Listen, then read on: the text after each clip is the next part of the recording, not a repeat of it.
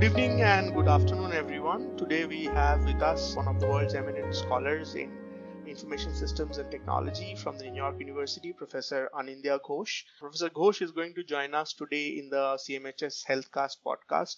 He is the Heinz Riehl Chair of Professor of Technology and Marketing at New York University at the Stern School of Business and holds a joint appointment in a couple of departments in that university. He's author of a very blockbuster book, if you want to call it that, TAP Unlocking the Mobile Economy, which is a double winner of the 2018 Axiom Business Book Awards. He also is the director of the Masters of Business Analytics program and also the Leonard Stern, Leonard Stern Faculty Scholar with the MBA scholarship. Several other accolades you can look up on his website. One interesting piece of news is that Dr. Ghose and myself share our same grad school, so we both went to Carnegie Mellon. So it's a great opportunity to have Professor Ghose with us today. And I would love to chat with him today on his two recent papers on digital health and physician and patient behavior. Dr. Ghose, thank you so much for joining us in the conversation. Chirantan, great to see you again and thanks for having me. Looking forward to our chat. Thank you, Anindo. Since you called me by my first name, I'll just switch there. Absolutely, um, yeah. All right. So, Ananda, why, why don't we start with your wearable device paper? What did you find in that paper, and why do you why are you so excited about that paper? yeah, so through that a little bit. Absolutely, yeah, you're absolutely right. I'm super excited about this paper. You know, not just because it took us five years for us to publish it, but because I truly believe in the research question and its application. So, you know, here's what's going on. For the last five years, six years since we saw the advent of wearable devices that people often buy, you know, like an uh, Apple Watch or a Samsung Watch or a Fitbit or a Jawbone, right? People have been really, you know, spending time trying to figure out if the adoption of the, the devices is actually causing any changes in the lifestyle of people and is that actually resulting in any concrete positive healthcare outcomes okay mm-hmm. because we've heard this buzz about wearable devices for a really long time but there's been no work done that actually quantifies whether or not these devices and these apps on your smartphones that are, you know, health apps or nutrition apps or fitness apps, are they actually making people change their wellness behavior, right? Mm-hmm. So this is the question we wanted to answer. We wanted to see if people are actually making changes in their short-term behavior, in what they eat, how they sleep, how they exercise, etc. And in the long run, does that actually help, for instance, the patients of chronic diseases like blood pressure and sugar and diabetes and so on? Okay. And in, the, in even a longer run beyond that, you can uh, imagine looking at healthcare consequences such as doctor visits, insurance costs, medical expenses, etc. So, you know, I that's the reason why my co-authors and I were really interested and excited about this project. And I should mention that I have a couple of co-authors, uh, Professor Bailey, who, by the way, is a professor at Carnegie Mellon in Heinz, where you know you also went, and uh, you know Professor Xitong Guo, who is a professor in Harbin in China. Excellent. So, what was the experimental design? I'm intrigued that after five, seven years of wearable de- designs, nobody used observational data. Or what special did you do with your experimental design? That would be pretty cool. Yeah. So, you know, you you hit the nail on the head. Why didn't people use observational data? Because, you know, you will then face an immediate self-selection problem, right? What will happen is people who use the device are um, will then self-select into actually exercising more and eating better and sleeping better. And so any positive outcome you see from those patients is essentially, you know, you can't disentangle what is the effect of this adoption from just natural self-selection. Um, and so that's why, you know, when we started looking into this in 2016, we decided to partner with the largest healthcare app platform in Asia. Um, this app platform essentially focuses on chronic disease patients like, you know, diabetes and blood pressure and sugar and so on. And we carried out, we designed and essentially executed a randomized, a very large randomized experiment in which essentially, um, you know, we will have the usual treatment and control groups randomized, of course with the control groups not getting access to these devices or these mobile health apps and multiple treatment groups. The first treatment group will have access to the mobile version of these wearable apps. Um, a second treatment group will have access to the mobile version, plus they will get a generic reminder every day about their exercise activities or food uh, nutrition patterns or sleeping habits, mm-hmm. and a third treatment group that will get a personalized reminder. Okay. Mm-hmm. Um, and so between you know the two control groups, the one that doesn't get any intervention and the one that gets the intervention on a desktop, comparing them with the three treatment groups, um, we were able to disentangle the, the, true causal effect of the adoption of these devices. And and uh, we would have an audience here who probably might be doctoral students, and you know, like in India, there is a lot of activity on technology and healthcare these days. So right. One thing that one would love to build on your work. I'm, I'm, sure you guys will get a lot of citations from this paper as a result of being first in this space.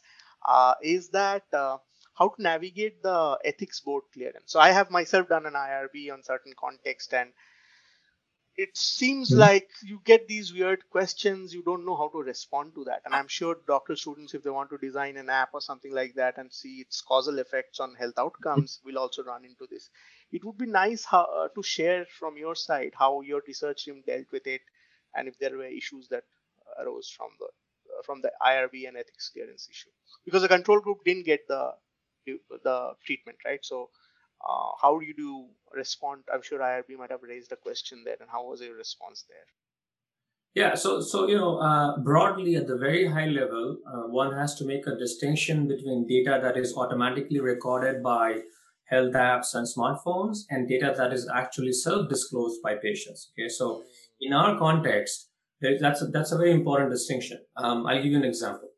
Um, when people are running as an exercise or when they're walking, you know, that is data that is automatically recorded by the app, mm-hmm. especially because, you know, these apps and the smartphones have gyrometers, accelerometers, etc. right?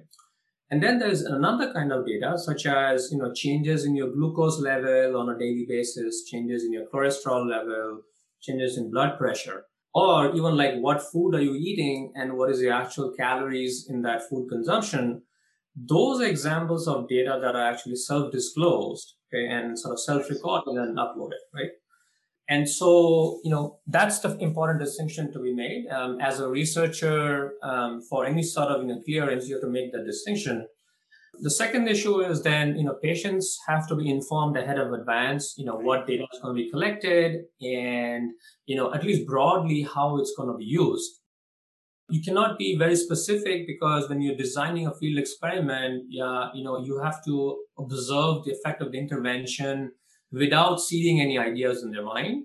In our context, for example, when we recruited patients, you know, we essentially did it through both offline and online channels.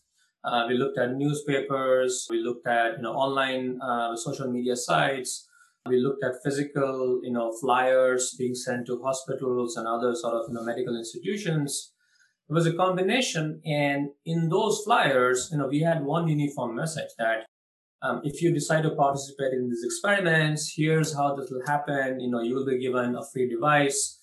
We will be uh, asking you to upload your data on a daily basis for a certain period of time. And as a consequence of, you know, doing this, you would be eligible for a lottery, like a raffle prize. Right? And we are essentially telling them that you know you will be observing your um, you know behavioral like uh, you know physical physiological data so there's full transparency. The patients know what they're supposed informed to do. Consent, yeah. exactly. It's informed consent. So that i think that is critical to get any sort of you know to make sure that you've done it right. And did the reviewers trouble you with the fact that this is an asian population may not be valid if you take it to an european population they are more fidgety about your data and privacy and health issues and all that? Like yeah not really yeah no we, issues, yeah. we didn't face any such issues and you know i mean these days in business school journals as i'm sure you know very well right it is already very well known that institutions overseas as in if you're in the us institutions or companies overseas are far more willing to participate and collaborate with you on studies than you know, many western companies for you know kind of reasons you mentioned. So um, i think maybe you know 10 years back that would have been an issue but not today. In 2020 uh, you know working with companies in asia and india korea china singapore japan you know it's not not really an issue um, specifically if you can you know identify a question that is you know broad enough um, so that you know despite the fact that you're looking at maybe a handful of nationalities or ethnicities the insights can be generalized beyond that local population, right? Yeah. So, so what do you find? Finally, what are the results like? I mean, what's yeah, your headline so, result? Yeah, absolutely. So, you I'm know, sure the uh, Economist is soon going to pick it up, and you're going to be the new superstar uh, scholar who is providing evidence on this. So, why don't you share that with us? Well, I, I, that, I, hope so. I hope so. Uh, we'll be very excited if that happens. But yeah, so we have short-term results and then we have long-term results. So the entire experiment spanned um, over a 15-month period, okay, across almost two years. And we find that in the short run, people are doing three things. First of all, they are exercising more in terms of, you know, walking or running. Number two, they are eating better. They are more calorie conscious. They're eating better. And, you know, number three, they're also then, you know, the consequence of eating better, sleeping better, and exercising more is their chronic disease symptoms start to reduce. We find a statistically significant effect of the intervention of all the three groups um, on a drop in glycated hemoglobin, in blood glucose, you know, the kind of diabetes related chronic symptoms. Okay. So we definitely find that in the short run, there is that, you know, strong effect. And then in the medium slash long run, we find that A, they are actually reducing their doctor visits, actual physical visits and hospital visits. Consequently, there's a drop in medical expenses uh, because, you know, obviously uh, you're not incurring as many expenses. Uh, and then C, a fraction of those who drop the uh, who are you know healthier, and that's why they don't need to uh, you know visit the doctors or the physicians as often. Some fraction of them are actually replacing offline physical visits with telehealth. So that was a really exciting piece. We saw the move from offline to online. You know, we could track that, right? Because this is an online platform. A fraction of patients, you know, especially those who are getting these personalized reminders, yes, they overall were healthier and they were, you know, a lot more, you know, wellness and fitness conscious and food conscious and health conscious. In addition to that, they also started replacing their offline visits with online. You know, and the interesting thing is this is happening before COVID. So, and you know, we are also excited because this is one of the first papers to show this uh, substitution between offline and online channels in the healthcare space. And as you know, since you study healthcare as well, right, we are also excited about that result. So that makes me intrigued on the competitive response if those results are where they stand, because now the pharma companies will say, hey, you're not consuming my statins that much more.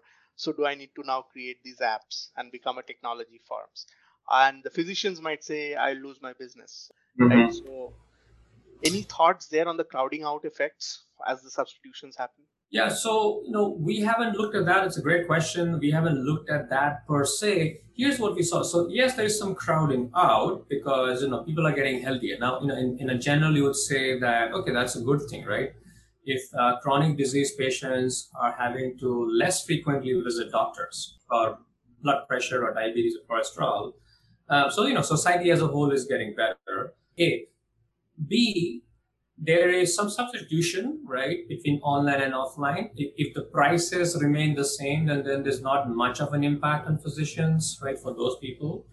However, you could argue that I think the future of telehealth is probably going to have, you know, some drop in the physician fees when it's online versus in person, right? Correct. Part of that is duration. You know, when you're doing this in person, what is yeah. 20 minutes in person might become 10 minutes online, right. for instance.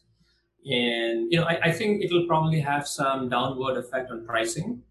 And I think it'll be interesting to see, you know, how the entire healthcare ecosystem reacts to it. You know, for instance, maybe now we get an influx of new patients who've never really enrolled in healthcare plans, but now with online, with reduced pricing, you get a volume effect, right? So there's like higher sort of, you know, increase in overall patients. But I think there's a multiple possibilities here, and we just have to wait and see how they unfold yeah and you can also add like these ideas on precision medicine also here by capturing some uh, genetic data to correlate with their health outcomes and having targeted uh, therapeutic interventions on patients using such a uh, okay that's great um, normatively then what's your recommendation to the policymaker because i'm presuming that these are being created by private entities do you prescribe that make it public Yeah. yeah, no, that's fantastic question, right? So, Look, we, we actually, in our research, we did collaborate primarily with private institutions, hospitals, doctors, clinics. And they, because it was Asia, we had some mix of, you know, public healthcare institutions as well.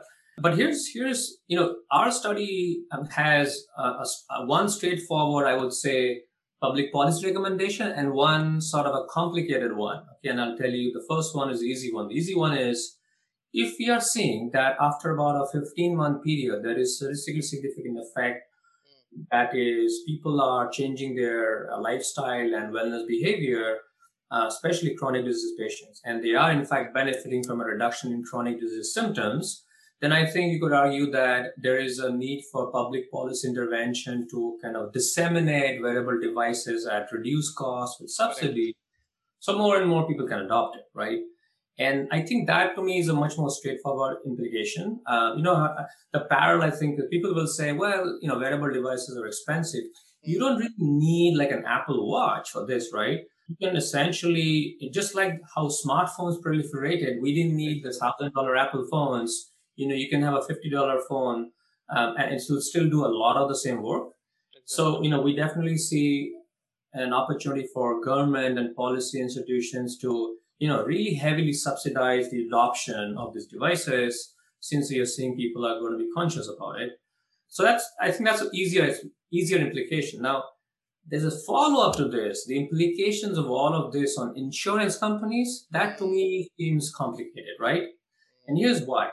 You know, when I when I started presenting this research in more broader, uh, you know, non-academic, more managerial or corporate forums, the one thing that stood out was insurance companies were very interested in like you know our our models our algorithms our you know experimental design because they said look to solve adverse selection yeah. Yeah exactly right? So what would they do? They will basically want to penalize the guys who are not exercising not eating well not sleeping well and then reward the guy the people who are exercising and sleeping better and eating better right Correct. now there is a fundamental sort of an ethical dilemma there because why we know that income is highly correlated with the ability to exercise and the ability to eat healthier and the ability to sleep more. As in, rich people, they have the luxury of time, they have the luxury of money, so they can exercise more, they can eat better, and they can sleep more. And the poor cannot. So we don't want to see a world where the rich get rewarded for being rich and the poor get penalized for being poor. Right? And I think that's the fundamental problem that, you know, we need to figure out a way where, you know, our research does not get sort of, you know, commercialized with inadvertent but negative consequences. We don't want that to happen. Um, and so, you know, I think the next step for us is, and I'm definitely interested in having conversation with policymakers about how to take this benefit of wearable device adoption but given that it has immediate healthcare outcomes and obviously medical expenses and insurance implications, how do we do this in a way where, you know, we don't have the Matthew effect? We don't have the rich get richer right. Right. Very, very thoughtful that, yeah. Uh, maybe this is a good time to then segue to your other paper, which is online reviews and physician demand. So, like a quick summary, where's the contribution, and maybe for PhD students listening, stuff to do building on both these papers going forward, some open questions that would be nice. Yeah, sure, certainly. Yeah. So yeah, so the other paper that I'm excited to talk to you about is you know joint work with uh, one of my colleagues, Mor Armony. She's now a vice student at NYU, and one of our joint PhD students, Yuqian Xu. She is now an rising star and assistant professor University of Illinois at Chicago. So here's what we did, right? So as I'm sure we all know, right, online reviews have been an important gatekeepers for patients to figure out which doctors to choose from. Okay. Mm-hmm. And in the post-COVID world, in the global pandemic effect, right, as I was saying, you know, telehealth and online health can become more and more important. We thought it would be really interesting to analyze online reviews for doctors from a leading medical appointment booking platform mm-hmm. to understand patient choices. You know, how do they choose physicians and, and, you know hospitals and doctors? Okay, and so the broad idea is we are using text mining and machine learning techniques and deep learning techniques combined with econometric and choice modeling techniques. To examine what are the attributes of these physicians and doctors that affect their demand. Okay. And you know, happy to elaborate more on this. So, if I title this session as a tale of two papers on technology and healthcare, what mm-hmm. do you think are the big open questions and grand challenges in that space for people? So, yeah, no, definitely. And you know, so maybe I'll start with what we find, right? And, and then I can tell you more about like, you know, what I think are open questions. So first of all, our takeaways are A, patients definitely rely on textual reviews of physician services to make their choices. Okay. So our paper identified the seven most frequently mentioned service features of physicians and doctors. Number one, bedside manner. Okay. What's the bedside manner a doctor? Accuracy of diagnosis. Number two, waiting time in the doctor's clinic. That's a big pain point. And service time. Okay. These four were the most statistically and economic significant attributes that influence patient choices of doctors, okay, who they visit or not. And so the implication of this is, you know, predict these kind of predicted models of patient choices can help doctors much more efficiently manage the operational aspects of their practice, right? Like if you know that waiting time is, you know, far worse than service time, the negative effect of waiting time is worse than service time, you know how to allocate your time as an example, right? Um, so, you know, we definitely think that although, you know, we started scratching the tip of the iceberg, there's a lot more work that can be done to promote, figure out how to promote better long-term relationships between doctors and physicians. Okay. Look, I mean, again, I think, you know, with the uptake in telehealth due to COVID-19, we know that individuals are using digital platforms to choose doctors and healthcare providers. And I think, you know, we've only done the first, you know, preliminary work examining how reviews can be informative, what features can be informative. Um, I think as we see more and more volume of online or, or telehealth adoption, you know, there's a bunch of other questions that that are opening up. You know, are there, you know, what is the relationship between a given patient's online versus offline visit? Are the substitutes of the complements, right? Like now we've seen this in banking. Like when people started doing online banking, they actually did not reduce their offline visits; they actually increased it. So know, I think that to me is like a very interesting, you know, uh, space where just going back, you know, to the 15, 20 years to the world of e-commerce, we know that this whole relationship between online channel and offline channels became like, you know, thousands of papers were written on it, many of them really good papers, right? We know that online, the effect of online reviews on sales mm-hmm. became a discipline on its own, so to speak. So I, I feel like as healthcare opens up to the telehealth space, we're going to see similar questions that need to be answered. Okay? So I would say, you know, for the PhD students who are going to listen, here's what I would recommend. Okay, think about two of the biggest barrels to healthcare. So we've got, you know, um, e-commerce and we've got banking and financial services go back to Google Scholar, look at the classical papers, the earliest papers in e-commerce and financial services, and then see as individuals started moving from offline to online or online to offline, what are the questions in those papers? Healthcare is going to go through a similar disruption. Mm-hmm. So why not start to think about answering similar questions in healthcare? I think, right? So I think that's how I would go about it. Very nice. Mm-hmm. Okay, we are at the end of our conversation almost. So, any concluding thoughts from these two sets of papers for policymakers, for the entrepreneurial and farm ecosystem, broadly for so, society at large? Yeah. Definitely. So, you know, so I talked about the implications from the first paper, right, for policymakers. So maybe I'll talk a little more about the second one. So clearly, you know, on the managerial corporate side, there's a bunch of implications for platform design, right? So uh, to me, the biggest bottleneck or the biggest impediment that a healthcare platform has to address is how do you incentivize users to write reviews in the first place? Right? Now, we examined the effect of reviews and we showed that it can be very impactful, but how do you get users to write reviews?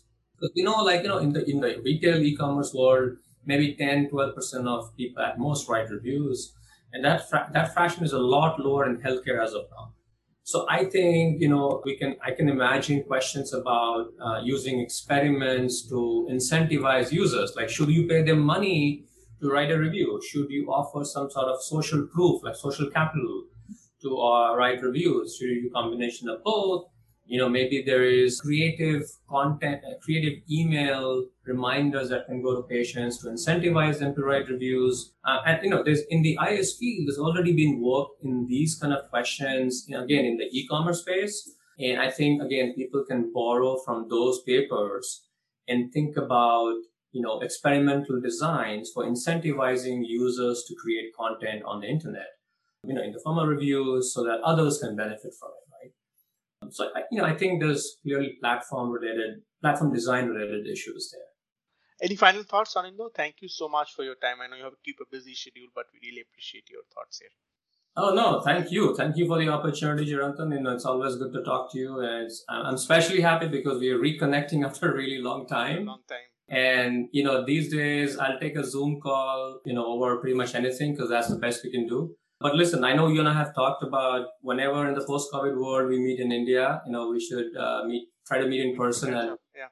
if I can uh, swing a trip to Ahmedabad while you're there, even better. Awesome. We look forward to hosting you in campus for sure. Thank you. Thanks. Thank you so much, Anand. Take, take Thank care you. stay safe. Bye bye. Thank you. Bye.